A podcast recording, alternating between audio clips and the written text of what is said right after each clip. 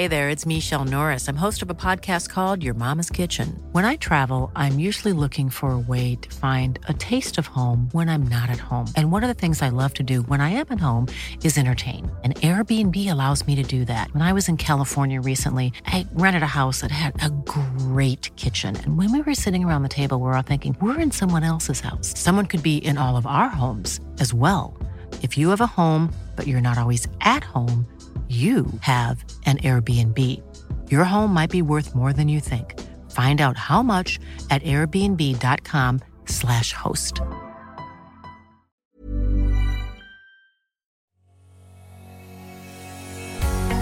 Bonjour et bienvenue sur le podcast Explore Japon. Le podcast qui explore le Japon sous toutes ses coutures. Des conseils voyages, de la culture ou bien de la vie de tous les jours en passant aussi par l'apprentissage du japonais. Partons ensemble pour ce magnifique pays qu'est le Japon.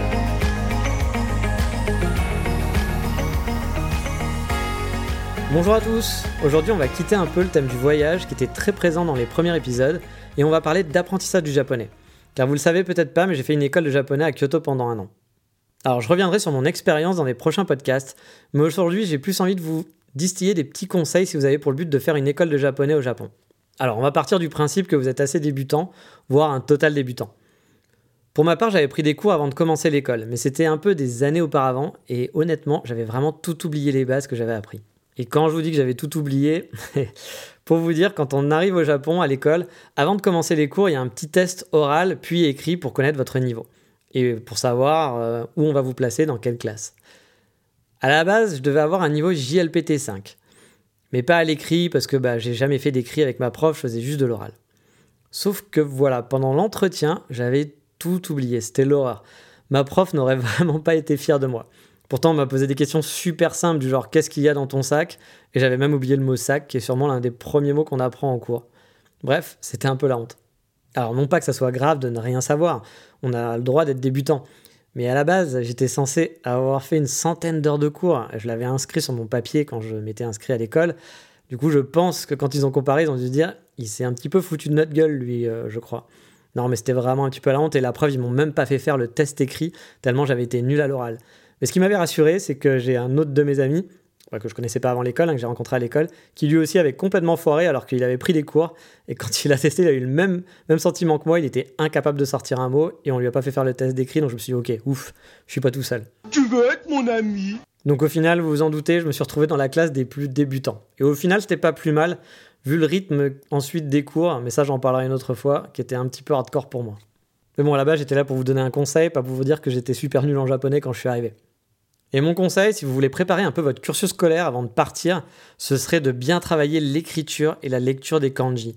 Ça peut paraître étrange parce que souvent c'est pas la première chose qu'on va faire, on va apprendre les bases du japonais, mais vraiment pour moi, pour une école, avant d'aller à l'école, si on connaît beaucoup de kanji, ça facilite vraiment la vie.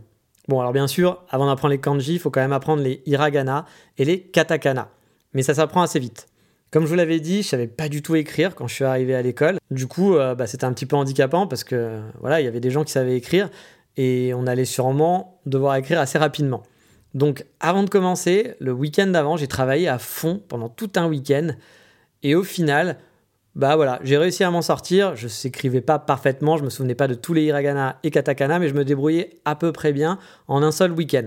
Alors, je savais déjà à peu près les lire, mais entre lire et écrire, il y a quand même une grosse différence. J'étais vraiment capable de les lire assez facilement, mais dès qu'on me mettait devant une feuille et qu'il fallait que j'écrive quelque chose que je savais lire, j'étais, bah, c'était pas possible. Il y avait un blanc et je ne savais pas par où commencer. Mais bon, je vous ai dit, en un week-end, je m'en suis sorti et je suis vraiment pas la personne la plus douée en langue, hein, clairement. Mais du coup, c'est peut-être le moment d'expliquer un petit peu ce que sont les kanji, les hiragana et les katakana, parce que ça ne doit pas parler à tout le monde. Alors on va essayer de faire au plus simple possible. Le japonais est composé en fait de trois alphabets. Ouais, rien que ça, trois alphabets. Et si c'est si avec ça, ça serait peut-être le plus marrant. Les deux premiers qui sont les plus simples à apprendre, ce sont les hiragana et les katakana. Alors, on commence par les hiragana, qui sont des sonorités qui composent les mots. Par exemple, le mot voyage va se dire ryoko.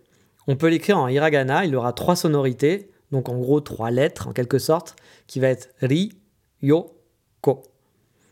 Il sera lisible mais en fait, il s'écrit pas du tout comme ça. C'est-à-dire que si vous l'écrivez en hiragana, les gens arriveront à le comprendre. Mais ça sera quand même difficile pour un japonais, parce que pour lui, on n'écrit pas ce mot-là avec des hiragana, mais on l'écrit avec des kanji. Et les kanji, c'est des formes encore un peu plus complexes. Et là, par exemple, le mot ryoko, il va s'écrire avec deux kanji. C'est deux kanji qui composent ce mot. Parfois, un kanji peut être composé de, enfin, un mot peut être composé, pardon, de quatre ou cinq kanji. Mais il peut aussi ne comprendre qu'un seul kanji, tout simplement. Alors c'est là que ça va se compliquer un petit peu. Certains mots vont être composés uniquement d'hiragana, d'autres uniquement de kanji. Comme je vous disais, il peut y avoir qu'un seul kanji pour un mot ou une combinaison de plusieurs. Mais parfois, un mot peut être composé aussi de kanji et d'hiragana. Alors ça va être un peu compliqué à comprendre et ça va prendre du temps, surtout pour tout apprendre. Ça, je vais pas vous le cacher, apprendre le japonais, c'est difficile.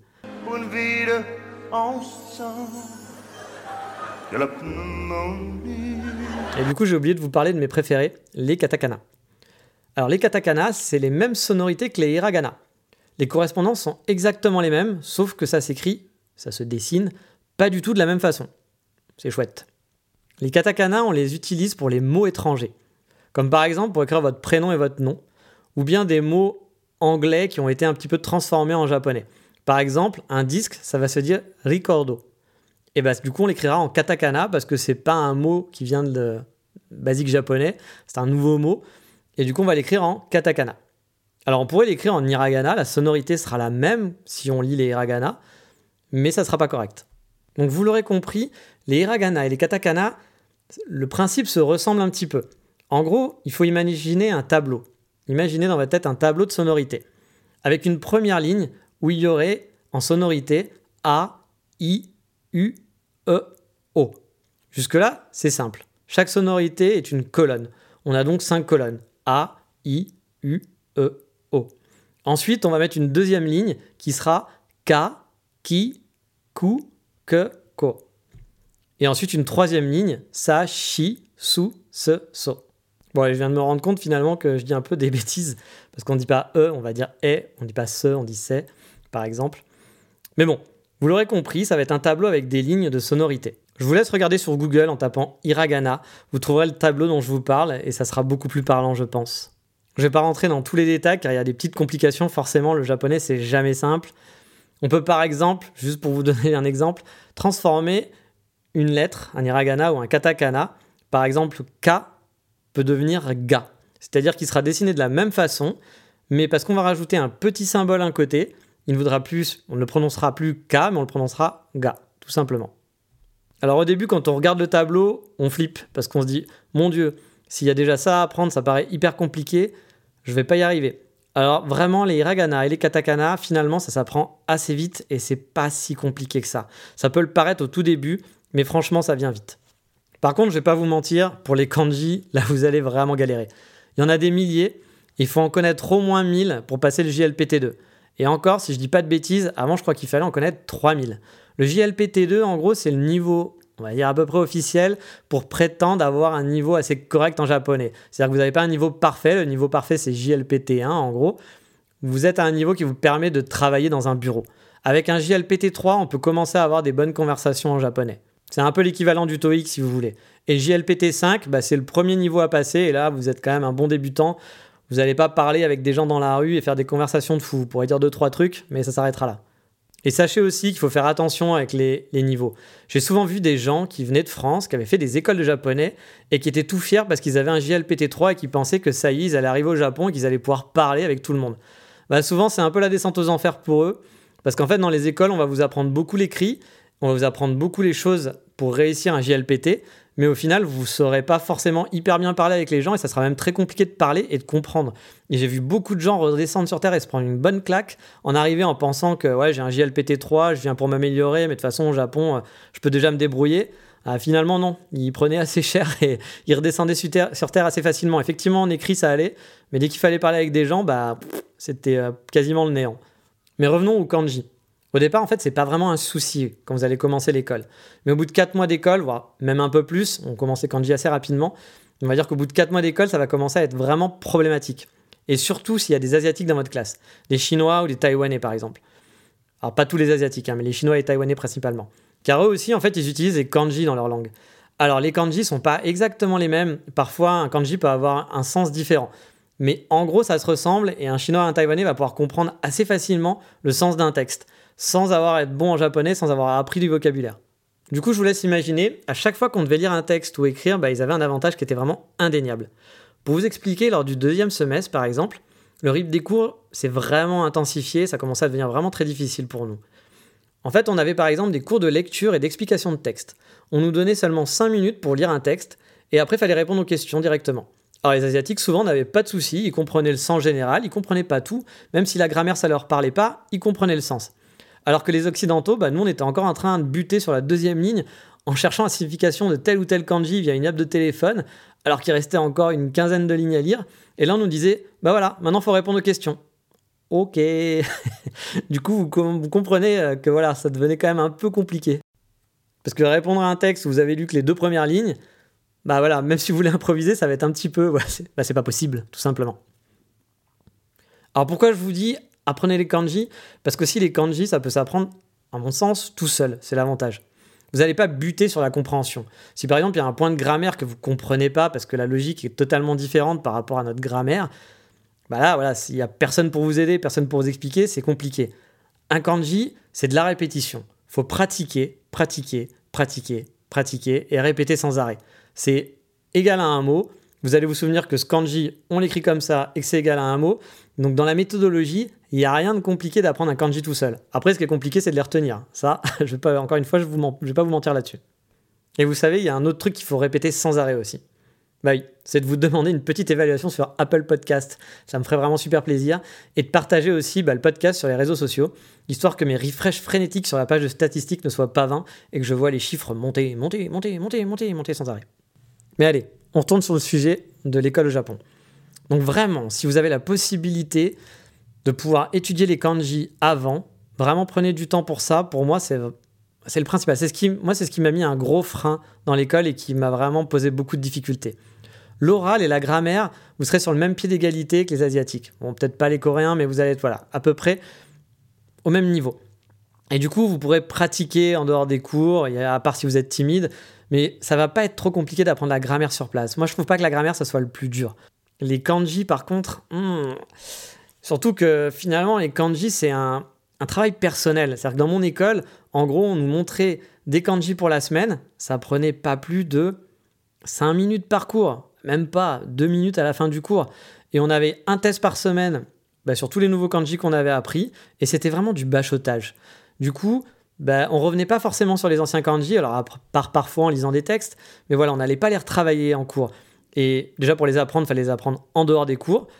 Et en plus, on revenait pas dessus régulièrement. Donc du coup, si on revient pas et qu'on pratique pas tous les jours, même les anciens kanji, et ça demande énormément de temps, bah on les oublie. Et c'était un petit peu le problème de beaucoup de gens, c'est que effectivement, bah, les anciens kanji, on les oublie rapidement, à part ceux qu'on voit tous les jours. Mais les autres, bah, même si vous les savez par cœur au bout d'une semaine, sauf si vous avez une super mémoire, bah voilà, il va passer à la trappe et le jour où vous devez le réécrire, il n'y a plus personne.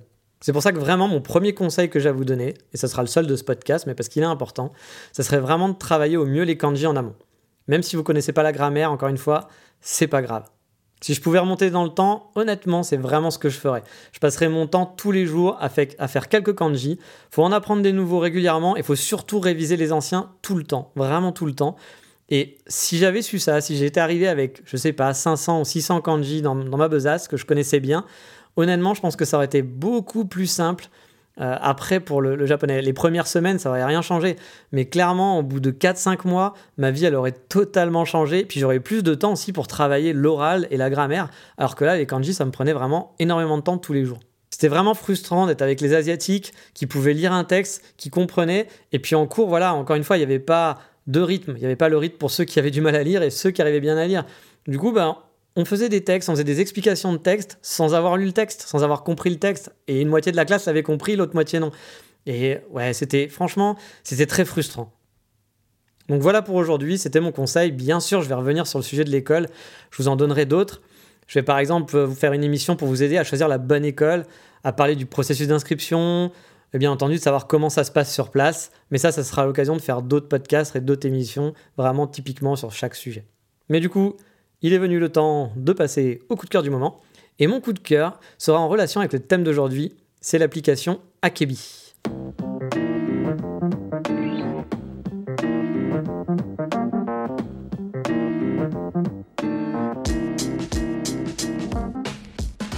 Akebi, c'est quoi? C'est une application qui est disponible sur Android et je crois, je suis pas sûr, sur Apple. Il me semble que c'est aussi sur Apple, hein, mais bon, je ne veux pas dire de bêtises. Donc c'est un genre de dictionnaire anglo, franco, japonais, surtout japonais. Euh, des applications dans ce genre, il en existe vraiment énormément, vous vous doutez bien. Et dans notre classe, bah, on en a testé plein, plein, plein. À chaque fois, quelqu'un arrivait en disant ah, j'en ai une nouvelle au tout début quand on a commencé le japonais. Regarde, elle est super, etc. Et au final, avec le temps, bah, tout le monde euh, a gardé juste Akebi. Alors bon, on avait parfois d'autres applications à côté, mais c'était celle qu'on utilisait le plus. Alors pourquoi? Bah, C'est la plus complète, perso, je trouve. Euh, et puis la mieux faite, la plus jolie. Euh, au niveau des mots aussi, des définitions, c'est assez bien fichu. Vous pouvez retrouver l'écriture des kanji, avoir des exemples d'utilisation des mots, la, conjugaison, des verbes aussi est facilement accessible. Euh, donc elle est assez, chouette. Et honnêtement, en classe, on s'en servait en permanence. Parce que oui, pendant les cours, on n'a pas le droit d'utiliser son smartphone, mais on a le droit de l'utiliser bah, pour utiliser des applications euh, comme Akebi par exemple. Les profs sont assez cool avec ça. Et honnêtement, heureusement, parce que sans application, je me serais tiré une balle. Souvent, j'aurais rien compris. Et comme d'habitude, vous allez pouvoir retrouver des liens de cette application dans la description du podcast ou sur la page de l'épisode sur le site explorejapon.com. Mais voilà, il est temps de se quitter et dans le prochain épisode, on répondra à la question qu'on me pose souvent. Vraiment, c'est doit-on savoir parler un minimum japonais pour voyager au Japon sans galérer? Est-ce que c'est possible? Moi, je parle pas anglais, je parle pas japonais. Est-ce que je peux partir voyager au Japon? Eh ben, j'y répondrai dans le prochain épisode. Et en attendant, je vous dis à bientôt. Ciao, bye bye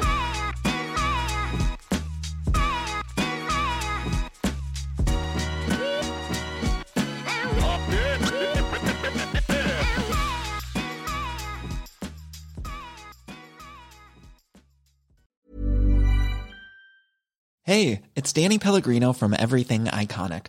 Ready to upgrade your style game without blowing your budget? Check out Quince. They've got all the good stuff shirts and polos, activewear, and fine leather goods, all at 50 to 80% less than other high end brands. And the best part?